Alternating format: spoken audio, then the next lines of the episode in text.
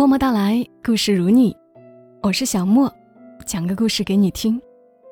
今天是建军节，所以我留了一个军人的故事，选在这一天和大家分享。故事出自于《匿名区二》这本书上的，关于边境线上的中国军人。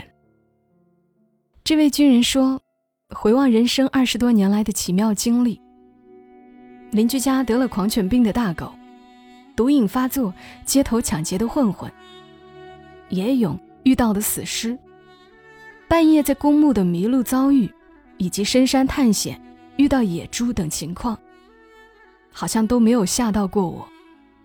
我从小便是一个胆子特别大的人。要说被吓得最惨的一次经历，这二十多年来，好像只有那么一次。二零一七年六月。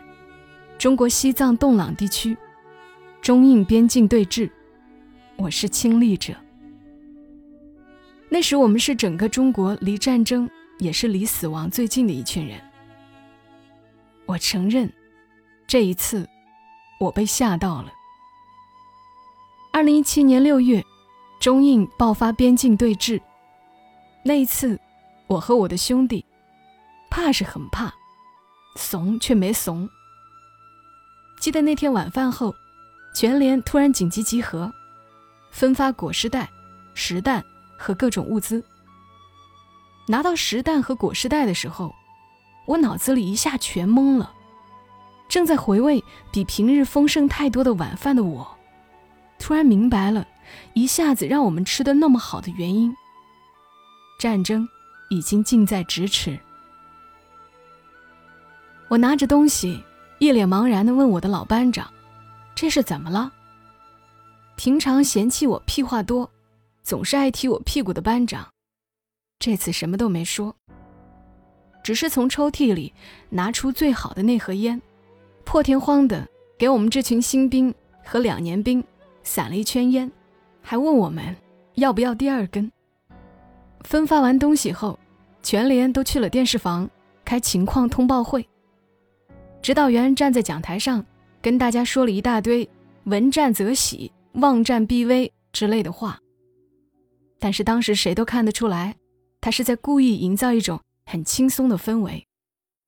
因为不管是讲的人还是听的人，都没有心情去思考或者消化他到底讲了什么。算起来，指导员比我们大不了多少，也不过是刚从军官学院。毕业几年的大学生，只是当时那种情况下，他必须扛起来那个担子。指导员说完之后，就是连长来做讲话和安排。连长是从士兵提干上来的粗人，对这些事情倒是看得很淡，只是跟我们说了一下，穿上这身衣服，这一天迟早会到来，叫我们不要有太大的心理负担。认真准备就好了，真到了那天，谁也跑不掉。我们不上，还能谁上？说完这些话，他就提前散会，让我们回去做准备工作了。回营房之后，排长让我们先把武器和子弹衣之类的装备放在一起，今天就不入库了。然后抓了我出公差，看着全排的装备，其他人轮流洗澡。剃头、写遗书，不然到最后都和家里没个交代。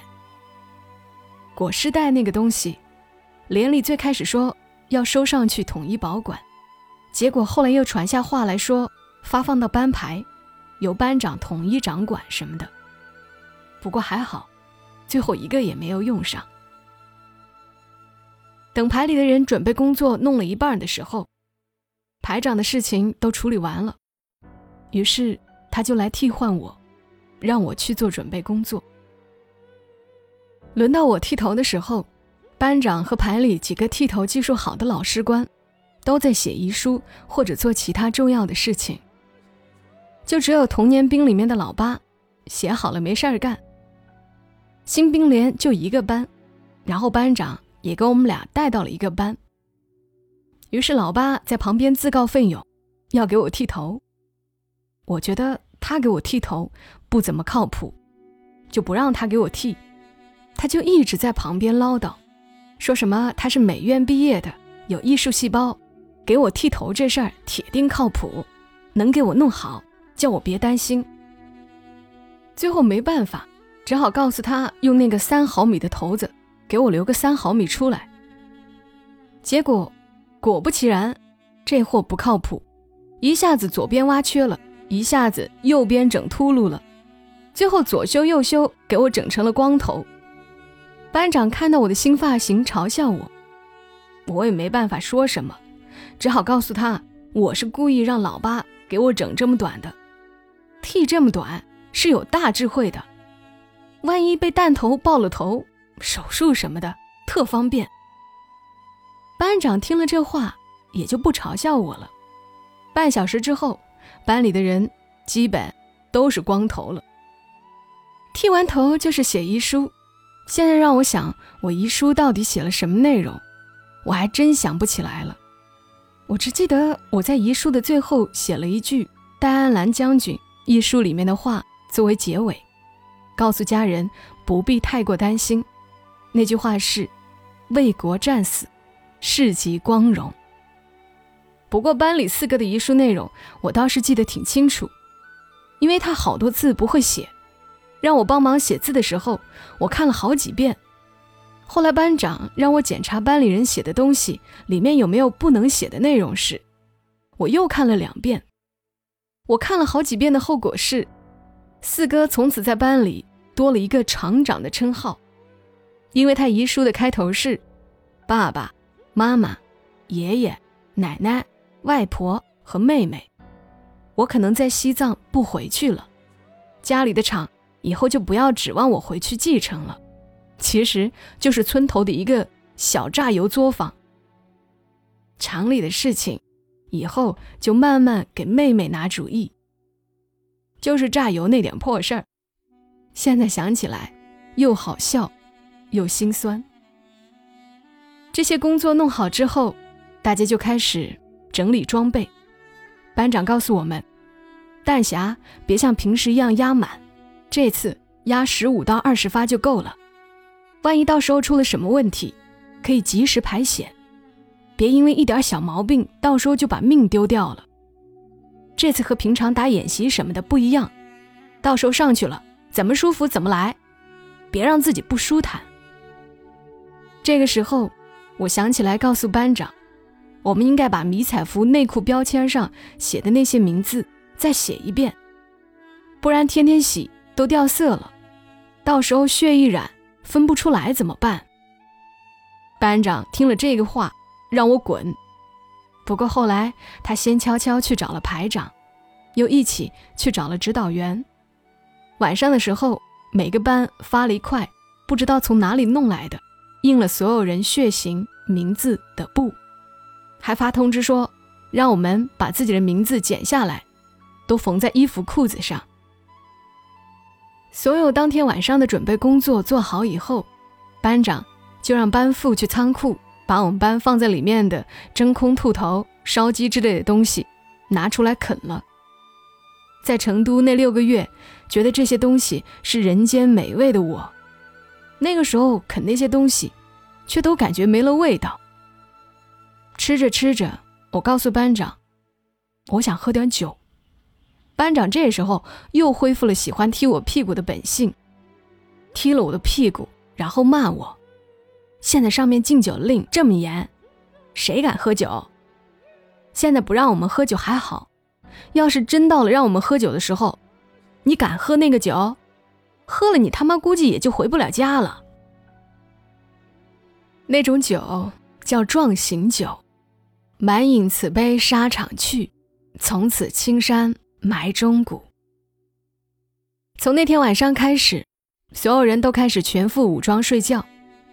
但是第一个晚上，我却翻天覆地的睡不着。那天晚上是真的被吓惨了，从来没有想过自己会离战争这么近。躺在床上的时候，我仿佛觉得自己昨天还是那个在大学校园里游戏人生的大男孩。想不明白，今天怎么就要和电视上一样上战场了。不仅我睡不着，班里其他人也都睡不着。后来到半夜没办法，班长只好起来给我们讲故事。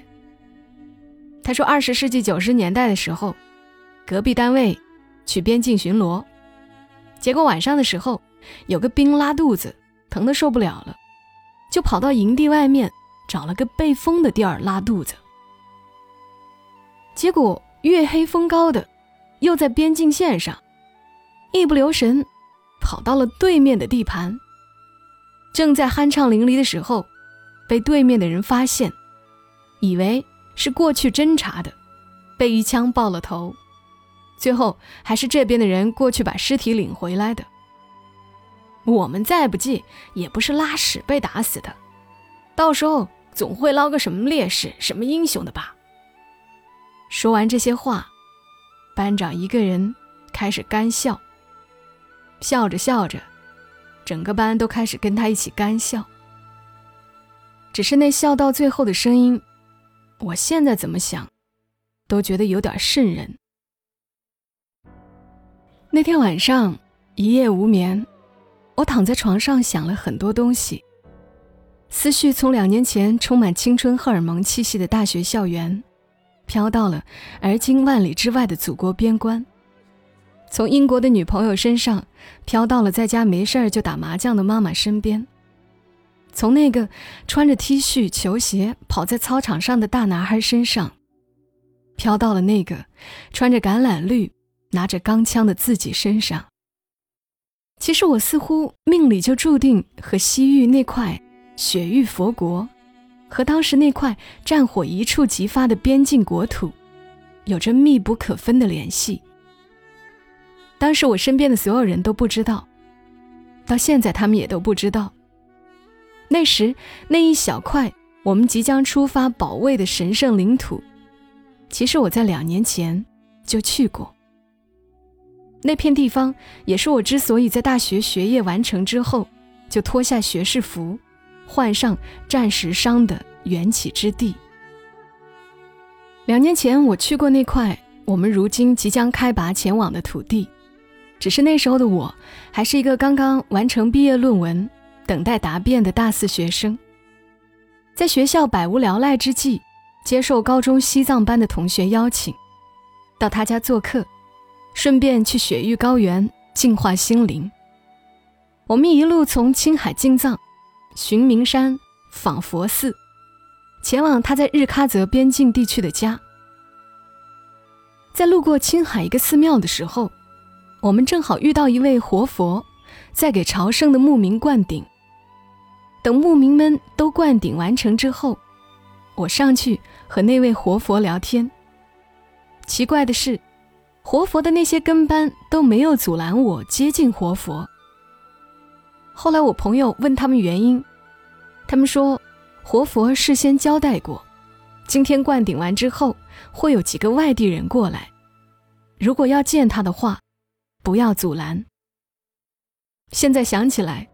活佛在那么偏僻的一个庙，都还能算到我们会去那儿玩，还真是神奇。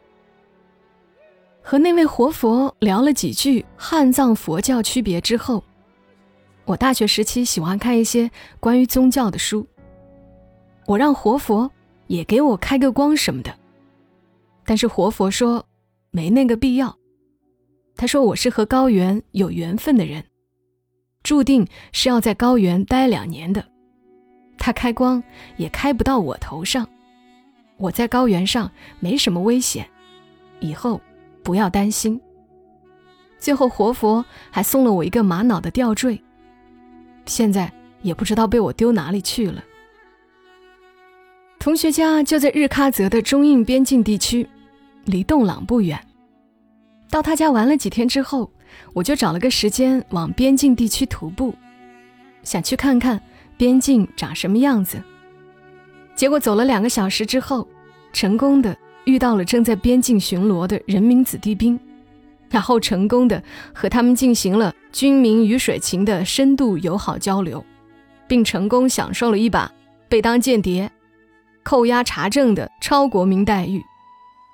当时扣押我的班长满脸横肉，一脸凶相的粗暴盘问我的籍贯、姓名以及来这里的目的。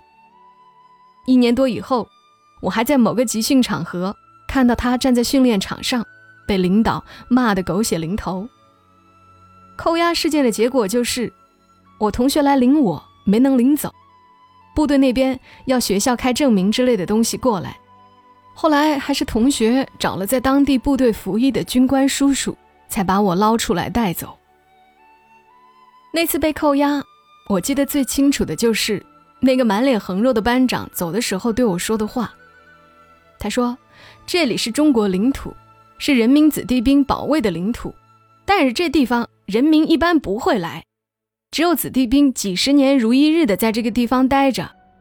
你一个大学生人民。”没事儿跑这儿来干什么？不是搞间谍，就是给我们惹麻烦。莫怪大哥我对你态度不好，你要是想我们对你态度好，就不要上来给我们添麻烦。你看你今天给我们惹好多事情嘛。你龟儿要是真想上来，就和我们一样穿个军装上来撒。那句话说得好，头顶国徽，顶天立地嘛。扣押事件和那个班长的一席话，燃起了我心中的从军梦想。头顶国徽，顶天立地，多么伟大的八个字啊！我也要去当兵，哪个男生还没个军旅梦呢？许三多那种憨子都能去当兵，凭什么我不能？我就是要穿上军装，堂堂正正走一遭祖国的山河大海。好好做一回保家卫国的男子汉。在导师再待在墨脱净化心灵不回学校，错过答辩，六月就毕不了业的威胁之下，我在回学校完成答辩的第二天，就走到学校的人武部进行了应征报名。经过两个多月的各种程序之后，我穿上了军装，并机缘巧合的被分配到了西南地区某集团军。也就有了两年后被吓得最惨的那次经历。不过，也就是怕了那一晚上，第二天早上起床集合的时候，我基本就想明白了。不仅是因为两年前活佛神秘的一番话，更是对自己身上那身衣服的自信。我们不上，就没人上了；我们怕了，国家就完了。班长在我入伍的第一天晚上就告诉我，穿上这身衣服之前，你还可以是个男孩，但是穿上这身衣服之后，你就是个男人了，是保家卫国、立地顶天的男人。你为别人站了两年岗，有人会为你站一辈子岗。吃完早饭过后，就看到一排排军卡往最前面开。后来知道是从西南某重镇。紧急调运的裹尸袋和物资，那段时间，所有进藏的官方运输工具都加挂了这些物资，每天数班，从未停歇。事情发展到最后，也就没了最开始的波澜壮阔，日复一日的紧张战备，到最后似乎也没了什么紧张的气氛，只是山那边的印度兵以及每天的情况通报，能让人感受到战争的迫近。而且我最庆幸的是，当时以及现在，我们都拥有一个强大的祖国，拥有一支有着光荣传统和辉煌战绩的军队，而我曾经是其中一员。它强大到能让我们这些在祖国最偏僻边关的军人，都能感受到祖国母亲在背后的巨大支持。它辉煌到能让我们可以因自信我们是这个世界上最强大陆军的一员。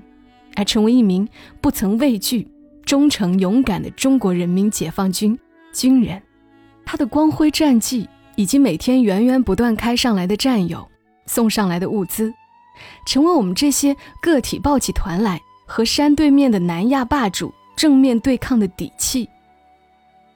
在那个时刻，我们这些平常可能游手好闲的败类，可能在家里无法无天和父母整天吵架叛逆的坏孩子。可能文化程度不高，说话粗俗不中听的糙汉，都因为对祖国无比的自信和忠诚，对人民军队无限的自豪和骄傲，对这个国家既是人民的深深挚爱和保护欲，爆发出了无穷的勇气和毅力。平常一到训练时间就找理由溜号的兄弟，每天都准时在岗；当文书的新兵也每天向老兵请教战术技能；喜欢混日子的妇联，天天半夜陪着兄弟们站岗。当时我们所有人都相信，只要打起来。我们一定能消灭入侵的敌人，能保卫我们伟大祖国的领土和主权完整。哪怕我们倒下了，还有两百万同生共死的战友站在我们身后。战友们倒下了，我们的背后还有近十四亿支持我们的人民。我们可能会牺牲，但是中国一定会站起来。万幸的是，到了最后，战争并未打响，敌了。撤下来的那一刻，整个营地没有欢庆的气氛，也没有任何的庆祝活动。黑云压城，大战将近的气氛散去，留下的只有无尽的落寞和肃杀。说不清楚那个时候每个人心里都想着什么。可能做父亲的还是只能做个陪不了孩子的坏父亲，做儿子的也仍然想和父母叛逆。之前对军旅生活无比排斥的人，心中的厌恶再次升腾。每个人都从思想上将自己从战争机器中解放出来，但是都不明白，他们自己所解放的到底是什么？他们自己经历了这件事，还能想些什么？个体在那一刻的卑微与无能尽显，只余下千秋以来白骨黄沙田的感慨。现在是凌晨五点半，我已经写到了最后。然而回忆起那一段青春的峥嵘岁月，回忆起我的班长，我的战友，回忆起被吓得最惨的那一次经历，我的内心还是久久不能平静。可惜的是，我现在已心潮澎湃，无以言表，便纵有千种风情，更与何人说？思来想去。我还是决定把张自忠将军以身殉国前所做的遗书贴出。将军于国家危亡之际所作文章，不论党派，尽显爱国军人风采，也足表我辈青年保家卫国、舍身从容之决心意志，更将此刻我心中潮涌完整表达。他是不论，此文足称。告所部各将领，看最近之情况，敌人或再来碰一下钉子。只要敌来犯，兄即到河东与弟等共同去牺牲。国家到了如此地步，除我等为其死，毫无其他办法。更相信，只要我等能本此决心，我们国家及我五千年历史之民族。绝不至亡于区区三岛倭奴之手，为国家民族死之决心，海不清，石不烂，绝不半点改变。愿与诸弟共勉之。